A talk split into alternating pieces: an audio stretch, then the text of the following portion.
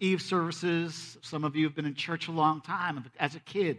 Some of those are great. Some of those, uh, like mine, remind me of getting flicked in the ear a lot, you know, during Christmas Eve services, because that's the kind of kid I was. So I don't know what your memories are, but there's probably lots of them. As kids, right? You guys are looking forward. Anybody here looking forward to tomorrow? How many? Come on. Yeah? Yeah, I, I feel like you're lacking enthusiasm, guys. Some of you must be worried. A little worried? Coal and sticks tomorrow, maybe? Yeah? Yeah? I mean, probably some of you don't even know what coal and sticks are. My mom actually got coal and sticks as a kid once. Can you believe that? She tells a story with great enthusiasm, and we all laugh hysterically. But one of our greatest memories is the memory of this story the story of Jesus, the story of this infant, the nativity scene, the manger, you know, all those animals, the shepherds, the angels singing. I mean, Linus tells it great, doesn't he, when he tells the Christmas story? And we remember that story. And, and so much of it, that story, is the foundation of the faith of Christianity. I mean, what Christians believe at Christmas, this story is, it makes the most audacious, audacious claim of the Christian faith that God would become one of us, just like you and me. And he would actually downsize himself into a baby. that's crazy. The God that created the universe would downsize himself, would become human, flesh, born as an infant. Who does that? Who would want to go back to that? Like, even as you've grown older, like to go back to that stage, to be helpless, to have this couple engaged in that story. Now, the reason that as Christians we believe this isn't because we ran out of like normal things to believe or we just felt like Santa's story, like we had to one up it somehow. Like the, the reason we believe this is actually because there are eyewitnesses that actually claim, I saw him, I knew him, and I believed him to be God. I believe that Jesus Christ, born as an infant, grown up as a relatively unknown carpenter, becoming a miracle man and a rabbi, allowing himself to die in the most humiliating way possible, to be crucified on a cross, and then predicting his death and resurrection and pulling it off. Like, this is the life of Christ. And the people who watched it said it was real. It's the real deal. This is who he is. And so, this whole month, we've spent time as a, as a family, as a spiritual family, discussing, like, why would God do that? Why in the world, like, why would He come as an infant and live as one of us? This makes no sense. Why would He do that? And we've come up with a few reasons. One is that He came to introduce us to a Father, to a Father who loves us. Because for most of us, when we think of God, we're like, eh, you know, I don't know, God might be really mad at me. But Jesus came to introduce us to a Father to say, listen, I came because no one ever saw God, but I have a relationship with God. And so I wanted to come and introduce you to God. And Jesus didn't just say that he had the best explanation of God, he said he was the best explanation of God. He said, I am God in the flesh, here to introduce you to a God who you thought was mad at you and isn't, who you thought was withholding from you, but he's not. And it's easy for circumstances in our life to teach us otherwise. Things go wrong in our life, and outside our expectations, we think God must not be answering my prayers, God must not be for me. And Jesus said, I came to prove to you that you can't trust your circumstances. And so I came, I came to help you understand the God who actually is. I came to help you know a Father who loves you. In fact, he teaches us to pray. When, when asked, How do we pray? You know what Jesus said? He said, Start your prayer this way Our Father Another place he said, call him Abba, Daddy, to know a loving Father. And other times we said, you know, we, we look at Jesus' life and you look all through Jesus' career, you know, I mean, what's natural in humanity is to bully people that aren't like you. Is the most the most powerful person wins. That's what's natural. I mean, in our country we celebrate otherwise, but all around the world, what happens? The person with the most power bullies the person without. And they look down on them. And Jesus came and he broke all the rules. Everyone who was looked down upon, when he told a story, do you know what he did? He made them the hero. When the, when the children were kept off from him, he said, No, let the children come to me. And in the first century, kids, it wasn't just that kids weren't supposed to be, were supposed to be seen and not heard. Like mom and dad are like, shh, don't, don't make that noise right now. We're in church. It wasn't like that. It was like kids shouldn't be seen or heard. Like kids aren't even people. That's how people felt about it. And Jesus said, no, kids are important. They're important to my kingdom. They're important to my heart. They're important to the heart of God. And so he was always raising the dignity of others. That's what he came to do, to raise our dignity, to say, God thinks much more of you than you think of yourself. And so Jesus came and he raised the dignity of others. And then he came to teach us to put relationship before religion. This is what he came to do. He came to say, listen, I want you to learn how to put relationship before religion because we all know that when religion comes first, right, people get hurt. Over the years, people have done all kind of things in the name of religion, holy wars and killing and child sacrifice, all kind of crazy stuff in the name of religion because people didn't come first. And Jesus came, listen, I came to change all of that. I came to help you understand that I didn't create the rules and then go, oh, I got all these great rules. I should probably create some people to follow the rules. No. He says, I, I created people. And I went, want to give them the best way to live. The whole rule thing is just about God saying, listen, I'm going to give you a guideline that can teach you how to have the very best life possible. But that people come first, that people have always been on the mind of God. In fact, when Jesus was asked, What's the greatest rule of all time? He said, Listen, you want to know what the greatest rule is? Of all the other rules, you wanted the greatest one? Love the Lord your God with all your heart and all your mind and all your soul. And he said it actually has two parts. And the second part is this love your neighbor as yourself. And he went on to say that every other rule that you read in the Bible, every other thing that you read about religion, is all based and all comes back to this. And so if you read it and you take it in and it says anything else to you, it's wrong. You're, you're seeing it wrong. Because this is what God is about loving you and helping you love others, teaching you how to live that life. But it still comes down to one question for us. This day, this Christmas Eve, we celebrate Jesus coming to a manger, and it helps us ask this question why did he come? What was his destination? Why in the world did Jesus come? Where did he come? Why did, what did he come to do? I mean, was his destination a manger? Was that his destination? Just to be born in a manger? Was his destination a cross? You know, the ultimate destination of Jesus. Was it the cross? To die on the cross? To, to grant forgiveness to people? Was his ultimate destination a tomb, or rather, maybe an empty tomb? when he predicted his resurrection and then pulled it off like no one else ever has. Was that his destination? Or maybe you might say, well, no, his destination is heaven's throne, like to become king, to rule in a righteous, peaceful way. That was his ultimate destination. But I want to show you tonight as we celebrate Christmas Eve that I think his ultimate destination was different than all those things. In fact, in Matthew 1 23, the Matthew, one of Jesus' followers, actually quotes a prophecy that was given 800 or so years earlier. And this is what it says. It says, Look, a virgin will conceive a child, and she will give birth to a son, and they will call his name Emmanuel. Emmanuel, which means God with us. God with us in the flesh. You know, in the, in the first century, Jewish people would have never imagined that God would come as an infant. It's almost offensive to them to even think that a holy God could inhabit human flesh. Like, that was crazy to them. They come as a king, come to rule, yes, but come and live among us? And so it begs the question again why? What was his destination? Where was Jesus headed? Not to a manger, not even to a cross or a tomb, not even to heaven's throne. Here's what I, here's what I believe that Jesus headed to. His ultimate destination was you. That was Jesus' ultimate destination and always has been, was to you. And you, and you, and you, and me. That's Jesus' ultimate destination. He came to rescue us. In fact, in John 3.17, one of, one of Jesus' followers, he says, listen, in John 3.17, he says, For God did not send his son into the world to condemn the world, but to save the world through him. God didn't come to condemn the world. Now, most of us think that's that's exactly what God's doing. He's, he's condemning. He's always got his finger pointed at you. But, but John says, no, no, no. According to Jesus, he didn't come to condemn you. He came to rescue you. Now, when it comes to condemnation, let's probably for most of us, we just admit that we do a pretty good job of condemning ourselves. We don't really need God to do it too.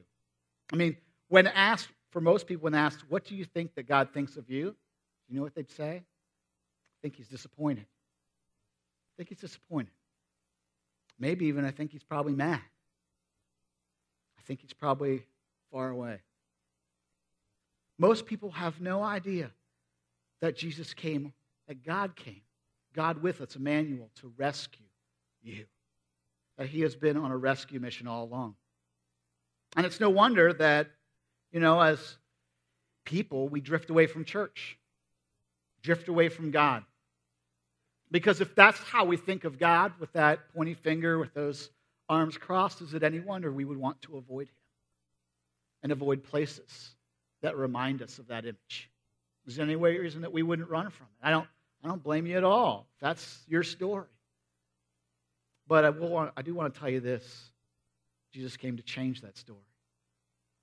Now, for most of us, we, we look in the mirror, and you know, maybe you've done this before. You've looked at the mirror and you went, I wish I wasn't. I wish I hadn't. You've done something wrong and you just keep replaying it in your head like it's stuck and it's just the audio track just keeps going over and over and over of what you've done wrong and you think that's irredeemable. It's unforgivable. And you just feel like you're condemned. And most of us think that when it comes to Jesus' rescue mission, when his ultimate destination is you, you think, yeah, yeah, yeah. I've heard that before, Sean, that his ultimate, yeah, that Jesus came for me. I think Jesus came for somebody, but I don't know that he came for me. And I don't know that he would actually think of me and come for me. I'm probably the exception to the rule. When we think of God's standards, that's because I think most of us think, listen, I, I've read about God, I have an idea of God. He's pretty holy, and I'm pretty sure down deep I don't measure up. I don't measure up to those standards. He's so holy, he's so far away, I'm pretty sure I'm just going to miss the mark. You know, that's actually the definition of sin to miss the mark. To miss the mark that God has for us, the very best that God has for us. And we agree with it. Somewhere down inside of us, most of us agree with that, that we've missed the mark. It doesn't take long to discover that in your life, whether you're a kid and you're like, yeah, I've let my mom and dad down a lot, or whether you're an adult, right? You've, maybe you have kids and you're like, I let my kids down a lot. You know, I come from a family of, of uh, I would say a family of yellers. That's, that's kind of my men history. You know, my dad was a yeller, his dad was a yeller. It's what they did. And so um, as I've raised my kids, I've really worked hard on like this image of like, I want to be a father that they can know as a good father. A father like I've discovered through Jesus that loves me. I, I want them to know that. But I got to tell you, kids, you're really good at pushing mom and dad's buttons, and you get like 18 years to figure it out, right? So by now my kids are 17, and they know all the right things to say and how to push my button. I mean, they've been they've become experts in it. And so and they kind of giggle when I yell now. That's the, really the worst part. They get me all worked up and then they kind of be like, "Dad, you know you're just being ridiculous right now. Like I can't even take you seriously. You're yelling so much, right?" So so here's the thing though.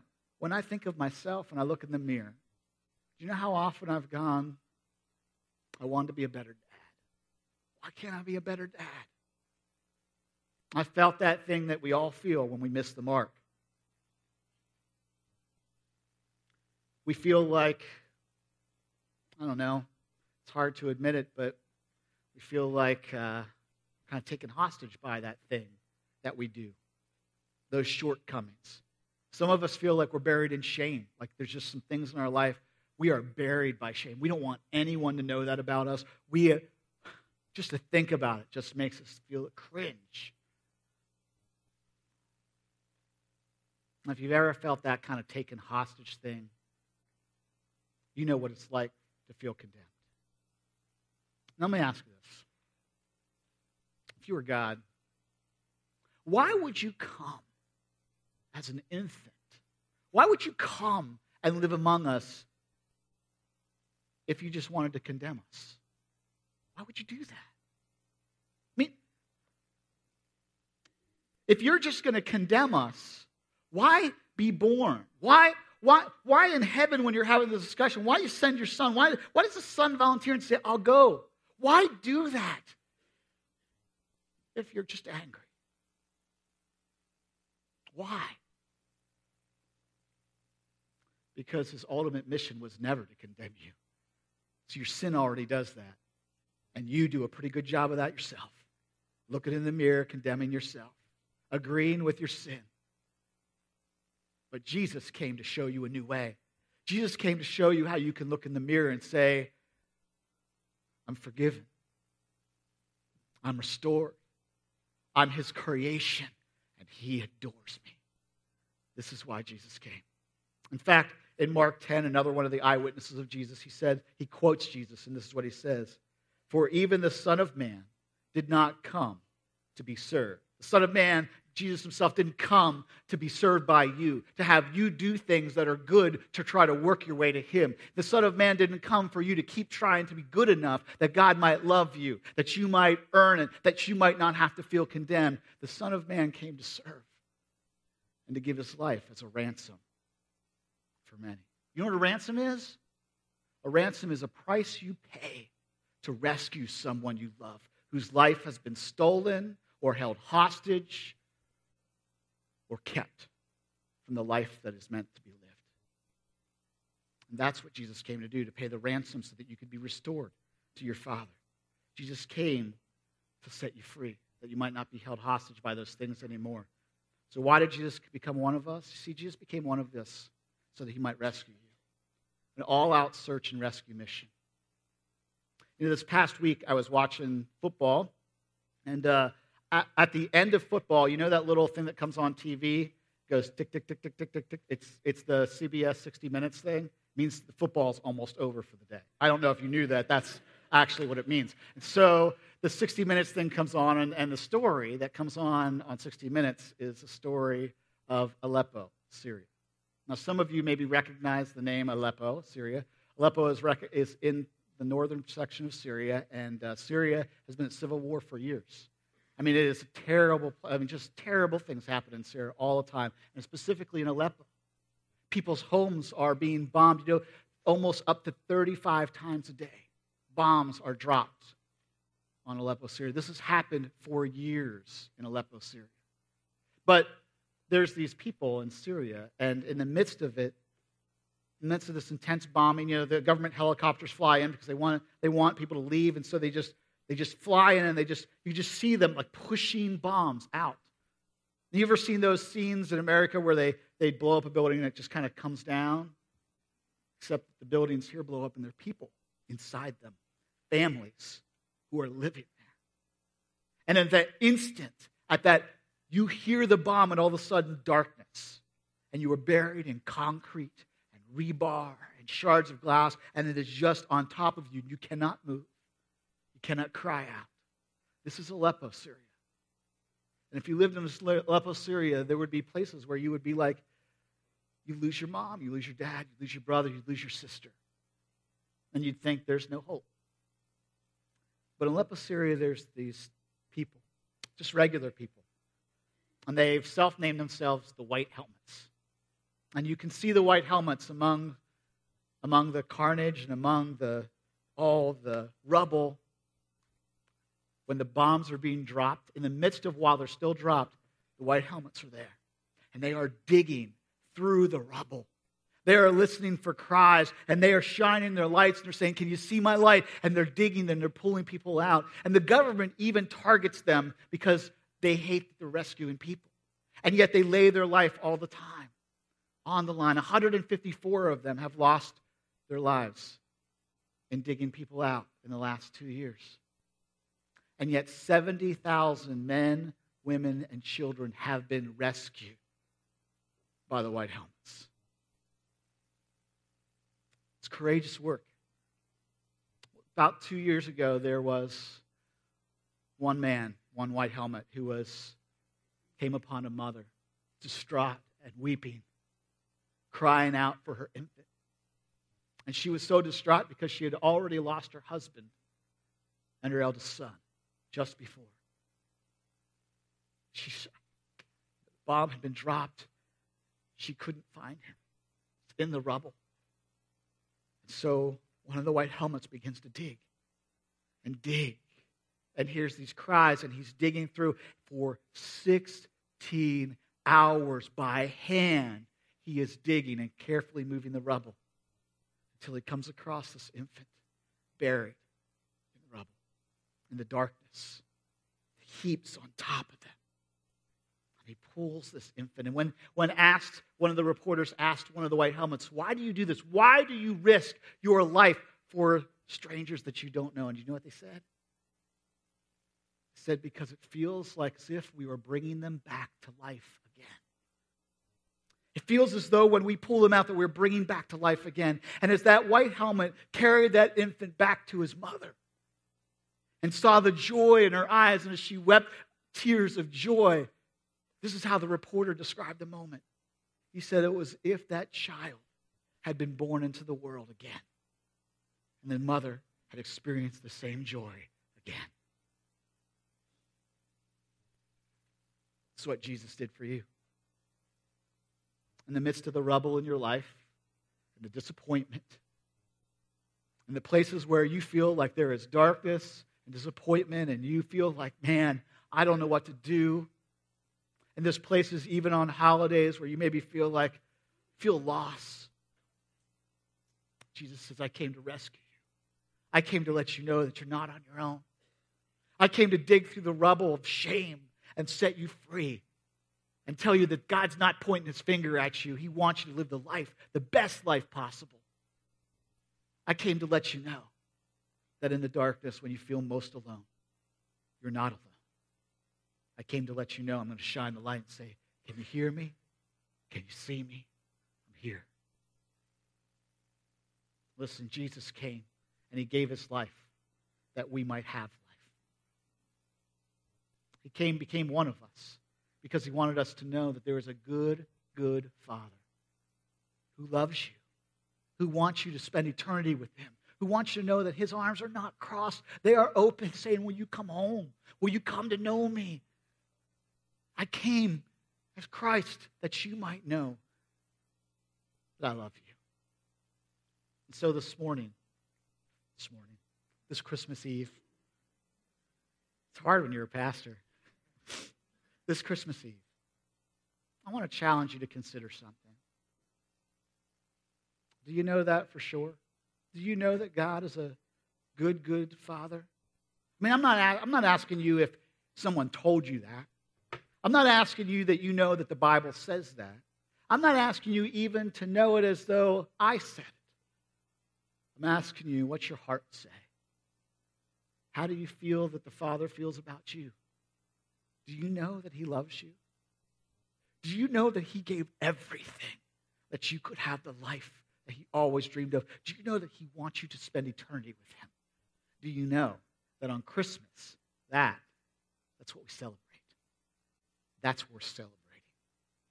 So I'm just going to give you a moment now. And um, you got a program guide when you came in. There's a little response card in there. Can everybody just pull that out for a second? Just pull out that response card. So I'm, I'm going to give you an opportunity. I want to let you know every week at daybreak, we pull these out because we want to pray for you. If there's anything that we can pray for, you write it down, we will pray for there's any way we can help you, we'll do that. But here's, here's what I really challenge you. I want to challenge you one of three responses tonight.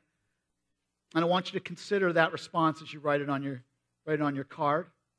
One is celebrate. Some of you tonight, you know this is the purpose of Christmas Eve. You know that Christmas is about the greatest rescue mission ever, that God loves you and He has rescued you.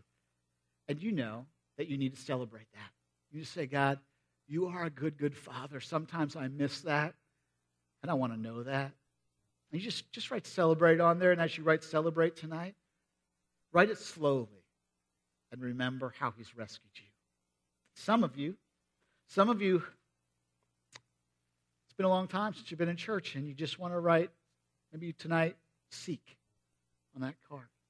Because you're not convinced yet that God is the good, good Father that we're talking about tonight, but maybe tonight you went, listen, Jesus is this guy that has come to prove all this. If God really went to this measure to meet me, to rescue me, I want to know more about it. And so you just write seek on your card. Maybe tonight that response as you write seek is just for you to say, God, tonight I want to seek you. Jesus, will you make yourself real to me? If you're real, will you make yourself real to me? And for some of you, you might be ready. You might say, you know what? I don't really know for sure if I died, I would go to heaven. I don't know for sure that there is a good, good Father who's welcomed me. I feel condemned more often than I feel free. And tonight, you just want to be done with that. And it's time to be free. It's time to let Jesus rescue you, dig you out of the rubble of shame, set you free from the darkness. Tonight, just write commit. And as you write commit, here's what I want you to process. What you're committing to is this you're committing to surrender yourself to Jesus' love. You're committing yourself to say, God, I'm surrendering myself to come to know you. I'm surrendering to your forgiveness. I'm surrendering to your way. I want to follow you. I want your leadership in my life. And I want to know for certain that you have made peace between me and the Father and that He loves me. And it's an easy thing to do. You just got to say it in your heart, and it changes everything. So this morning, this evening, this Christmas Eve. Why don't you take a minute to consider that, to write that word, to celebrate that? I'm going to pray over you, and then we're going to we're going to sing about a good, good Father who did everything that you might know Him, is to prove to you, to help you know that you have always been His ultimate destination. Let's pray together. God, we thank you for Christmas. We thank you for one of the greatest holidays of all time because it's a day that we celebrate that you became one of us. To show us, to demonstrate for us that there is a Father in heaven who is not mad at us or withholding from us, but is a good, good Father. So thank you for sending your Son Jesus, thank you for volunteering and saying, I'll go, I'll go, I'll rescue, I will dig them out, I will pay the ransom. Tonight, tonight, once again, I say, Thank you, Jesus. Thank you for the payment you paid. We accept. We accept that payment. Come and forgive us. Set us free from our own condemnation. Set us free from the condemnation of sin. Set us free to know that you are indeed a good, good Father. Amen.